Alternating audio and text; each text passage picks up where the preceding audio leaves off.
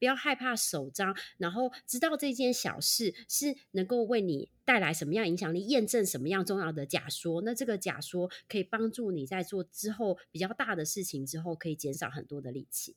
所以在你的解说之后，我就更加的了解跟赞同了。其实这边所谓的不怕手脏的能力，其实一个是执行力嘛，还有就是有时候也不一定因为一件事情小，我们就可以随便做一做，反而其实把这个小事情做得好、做得对的话，反而可以发挥更大的影响力。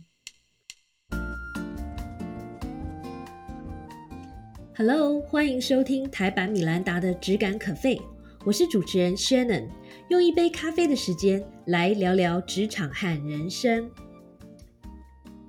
我要谈谈你这本书《戏骨阿雅的不死鸟蜕变心法》，为自己再勇敢一次哦。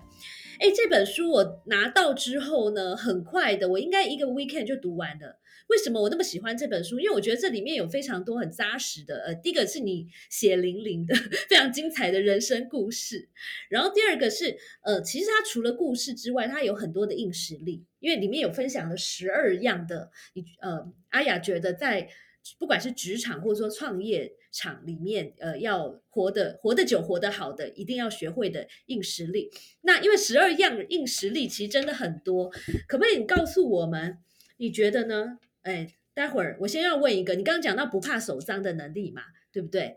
你先帮我 elaborate 一下好了，什么叫做不怕手脏的能力？这是 one of 那十二项的硬实力，也是我最好奇的一个，因为比较少人提到不怕手脏的能力。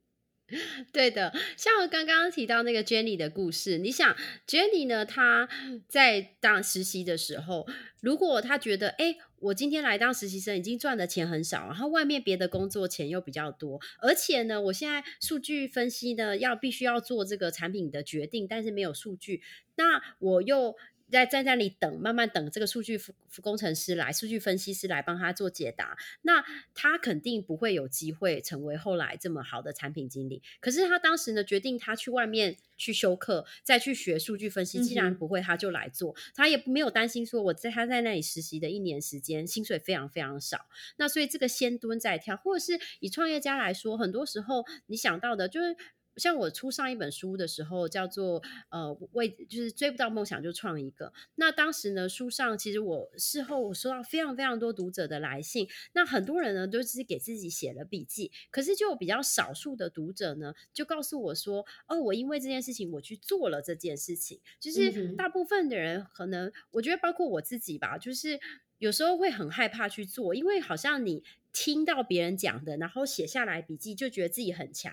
你看，我去名师上课，然后我写了心得，然后就觉得自己很强。可是如果你去做，你很可能会失败，那就会觉得自己很弱。就好像我自己，其实比如买了一个网址，安亚券打抗很多年，我一直都没有去架网站，因为我后来当了产品长，就觉得每个人都看着我架网站架出来是什么样子，哦，你有偶包对不对？对，就不敢做了。对，所以然后那后来才创业之后就发现，哎，其实很多创业家都是这样子，不怕手脏，就事情去做。比如说来，嗯。以前在美国，这个 Zappos 就是卖球鞋的网站。那他一开始呢，想要验证的假说是有人愿意在电商上买网买买鞋子，所以呢，他他就架了网站之后，他没有任何的库存。有人买了鞋子之后，他就去店里买了鞋子，然后就寄给他。对，那他验证了这个很重要的假说，就是有人愿意在电商上买鞋子。那我去年呢，在呃抓出器。帮就是帮助这些新创的时候，有一家新创，它还是做呃一个新的，有点像台湾这种店美妆店，但是它是线上美妆店。那它结合了所有这些 IG 这些 influencer，他网红讲这个美妆，然后可以直接他讲完就直接购买，然后还是在电商上。那他一开始的时候也完全没有任何商品，甚至没有网站，他就 email 给这些。的网红就说：“哎，我有这个点子，你愿不愿意在介绍商品的时候顺便卖？那有人买了之后，他就一样就跑去一般药妆店买了之后，重新包装就寄给大家。可是他也验证了这个假说，就是哦，有人愿意在看网红直播的时候，直接把它链接到电商，然后直接做购买。那所以，我一开始创业的时候也是的。我们一开始可能没还没有这个没有什么数据，没有什么人工智慧，我就请穿搭师直接做穿搭。然后我前两。天呢，就是正好有我们发现了很多来订阅的客人都是原女装这个做过 render runway 就是租女装的女生的先生，因为他们说，哎、我们经常租这些衣服，好像有一家公司也在做这个租男装租衣服公司，然后嗯。所以我就想说，好，那我们应该要做一个计划，去找更多这些租衣服的女生来介绍给她的先生。然后呢，我就交办了一个同事，就说你要不要来想这件事情？然后我们的同事呢，他就说好好，我想到了，我觉得我们应该要来下广告做这个计划，然后这个什么，然后做一个什么很大的社群，然后把这些链接起来。然后在同一时间呢，我就找到了一个社团，它是女生租衣服社团讨论版。然后我就 PO 了一个贴文说，诶，我做了一个这个男生租衣服，会不会有人想要推荐给先生？如果你推荐了之后，我们也没有什么推荐的那个折扣码，但是你可以 email 我，那我会送你一个小礼物。就这样，样子，马上周末我就收到很多人的来信，所以我只是做一件很小的事，可是这件很小的事情是真的有带来影响力，所以不要害怕首张，然后知道这件小事是能够为你带来什么样影响力，验证什么样重要的假说，那这个假说可以帮助你在做之后比较大的事情之后，可以减少很多的力气。所以在你的解说之后，我就更加的了解跟赞同了。其实这边所谓的不怕手脏的能力，其实一个是执行力嘛，还有就是有时候也不一定因为一件事情小，我们就可以随便做一做。反而其实把这个小事情做得好、做得对的话，反而可以发挥更大的影响力。嗯，对的，像我书上提到一个故事，就是它是不算是这个不怕手脏，但是就是细节的方面，嗯就是有一个有一次我在 Facebook 工作的时候，嗯我团队上老板就说，哎，这个礼拜我们要开这个整天的会议，是然后大家会觉得会议很无聊，所以是不是可以请一个人来带一个小游戏？那我就想，嗯这听起来好鸟，就是谁要做？没有人想做这件事。然后呢，我就只好很不好意思的拜托我团队上的一个属下说啊，你可以拜托拜托去想一个随便游戏，杀杀时间不重要啦，随便弄弄就好了。结果呢，他就来，然后他就。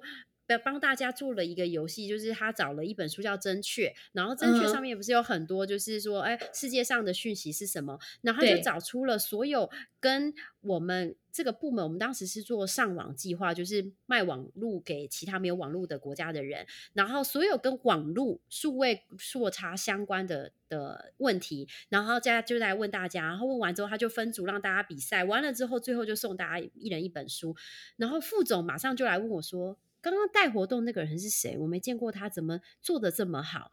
就是很小，没有人愿意做的事情，结果他把它做得很好，马上老板老板就看到他了。对，所以小细节不只会出卖我们，更可以让我们被看见，对吧？对的，如果做的。好的话，好，那那个阿雅，我想问一下，你这十二个硬实力里面，你觉得呢？最重要的是哪两个或哪三个？嗯，我觉得很喜欢的就是这个呃呃冲突因应力，因为大家都会遇到冲突嘛。其实也是为什么我特别喜欢这本书，就是因为很多都在讲说啊，职场啊那个人很讨厌啊，现在怎么办啊？就是想跟对方吵架啊，然后什么的。那所以我其实就讲到说我呃一个是沟通和这个冲突，因为其实这两个就是冲突，其实就是很强力的沟通嘛。那我就举我在 Target 工作的时候，那时候我一个老板来，然后我那时候不是从芝加哥搬去戏谷嘛，那我的老板呢比我刚好晚了一个礼一个月来，嗯所以他没有面试到我。那他来之后就说啊，你坐这个位置通常都是一些工程师人坐，然后我就而且呢，他每次下班之后都跟我的同事就是属直属的就是同才的同事，经常一起出去吃饭，可是他都没有约我，然后我就想。他一定是不喜欢我，他就觉得怎么这么衰？你看我比那些晚一个礼一个月来，刚好没有面试到你，找了一个不是我要的人。他快要离职的时候，我就跟他说：“老板，我虽然我知道你很不喜欢我，但是我是真的很尊敬你，然后祝你未来路很顺利。”他说：“你在讲什么？我从来没有不喜欢你啊！”我说：“哈。”有啊，你上次你每次都跟隔壁同事出去，他说因为隔壁同事在公司十年了，我是新人呐、我想要跟他多学习，我想要了解公司发生什么事啊。他说我说有啊，你上次说我这个位置都不是我这种人呐、是其他人。他就说我那是觉得你很优秀啊，你看你不是工程师还可以坐在这里。我说哈，原来是这样，我一直觉得你讨厌我，我在心里暗藏了一一年半，觉得你就是讨厌我，然后原来是自己在演戏。所以呢，我就觉得很这个。沟通力、冲突应应力是很真的很重要。然后呢，呃，另外提一下这个冲突应应力，就是呃，很多人都会想说，我想请同事帮忙我做一件事，可同事说不要。对，嗯这时候呢，你当然是可以这个用呃这个小细节的方式讲得很好，然后想想你可以怎么样很有大方的来凸显你自己的能力。然后我就觉得很喜欢这个书的那一段。那我我的书上讲的呢是另外是类似，但是有点不同样的方式说，那不然这样好了，你。可以找对方，然后你们两个一起找彼此的老板，四个人来对打，不是啊，不是对打，是四个嗯人一起来准讨论。那你嗯讨论之前呢，你可以先依照一些不同的评估指标，说如果我们想要赚很多钱，请做这个计划；如果我们希望增加很多新的流量，是做这个计划；如果我们想就是根据不同的评估指标，你提出不同的方案，这样的话就可以让两边的老板来想到底什么评估指标比较重要。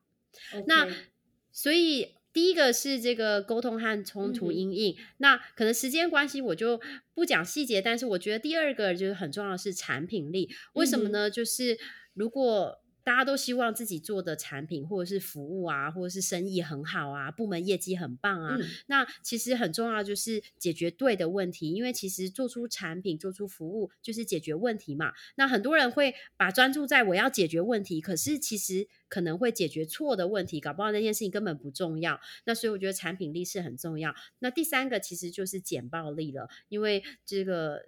如果你有很好的产品，你有很好的东西，可是你没办法好好呈现自己，我想那就是很可惜的。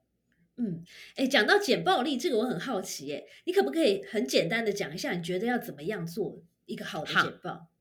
对，我觉得第一个是很多人会想说，先先举跟老板简报好了。很多人会以为你做给老板简报的，看的人是老板，错，看的人不是老板。为什么呢？你想，我是你的老板，你做一个东西，你做的很棒，然后嘞，嗯我要干嘛？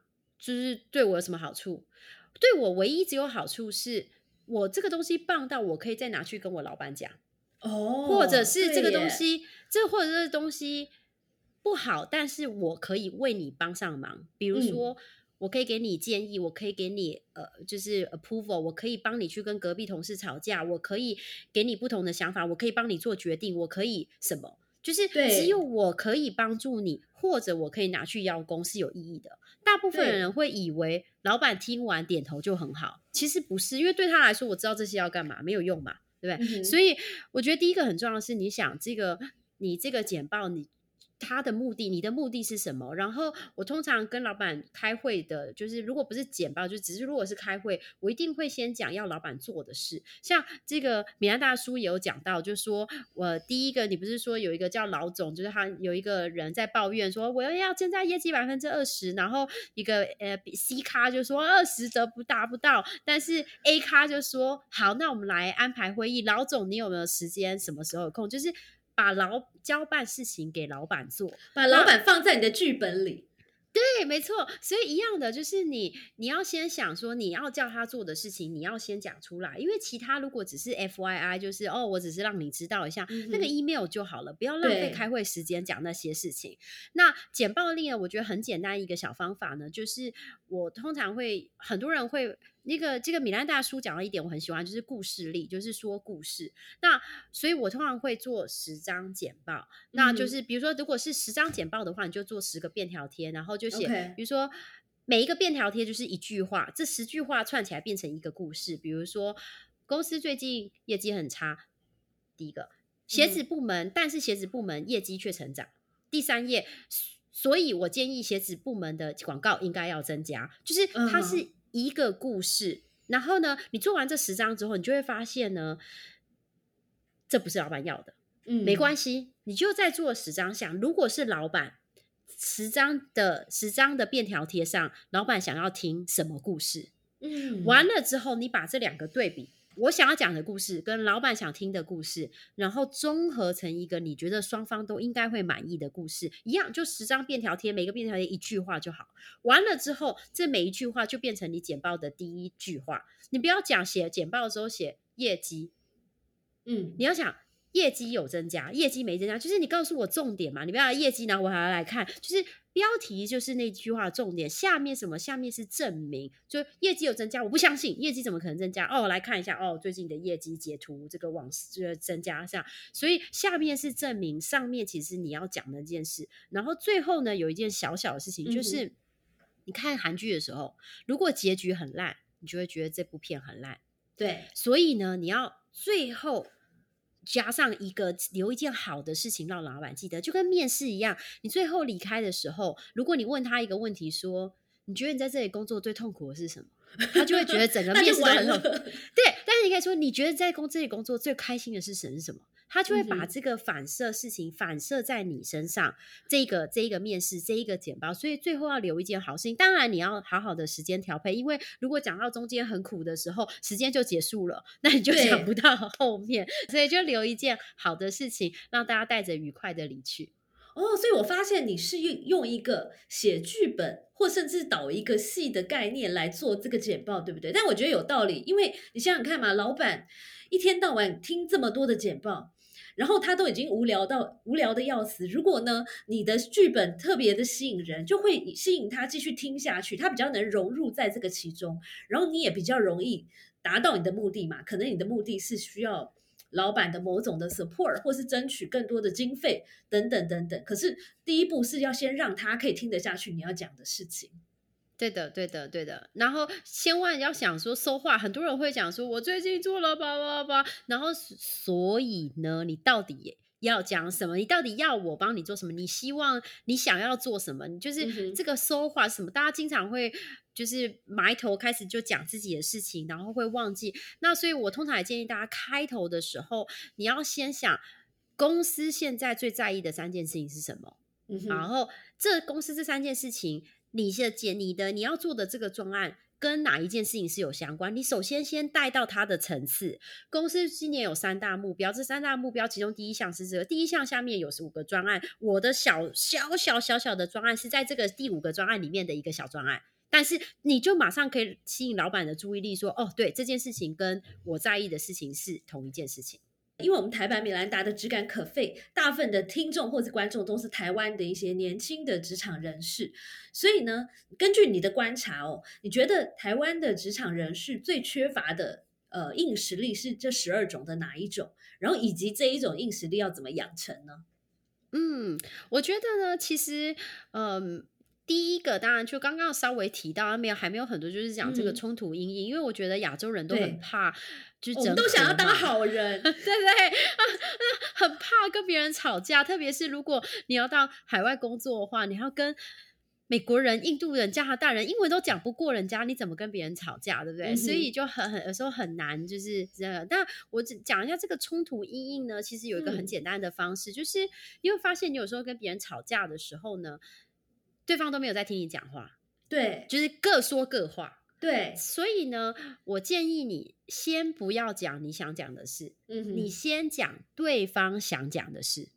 OK，你知道他要骂你什么？比如说，我举举个例子，我在易贝工作的时候，我们那时候有一个非洲的总经理，那我负责戏谷办公室。那非洲总经理呢，一直觉得我们应该要把这些工程师全部都裁掉，然后把这个工程师搬去非洲，因为非洲比较便宜。那所以他就觉得我们都做事情就很慢。所以呢，我跟他开会的时候，那时候从戏谷飞到飞南非，然后。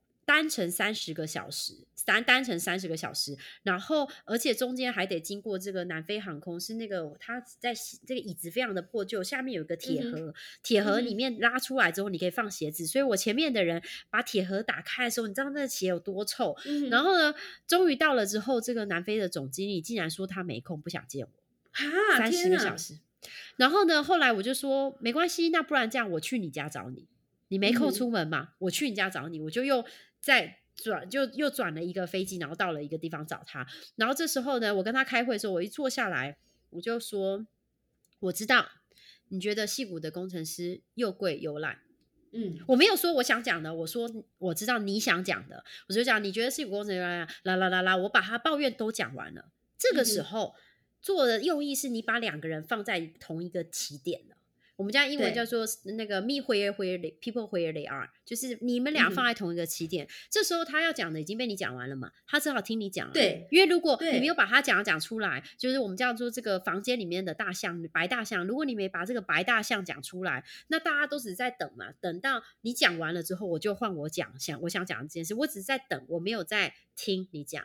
对，耳朵都闭起来，对不对？对的，所以就是先把对方讲的想讲的事情讲出来，然后呢，之后你再把自己事情要就是说出来，这样子，我觉得这个应冲突应变是很重要。那我觉得第二个很重要的呢，就是思考了，因为可能我们亚洲人都喜欢背东西嘛，就是我也是很很讨厌来美国的时候，老师常说。你觉得你知道为什么这个会计的解法，这个左边右边是这样吗？因为有这个故事，我想不要吵，你告诉我公式就好了，我会背下来就好。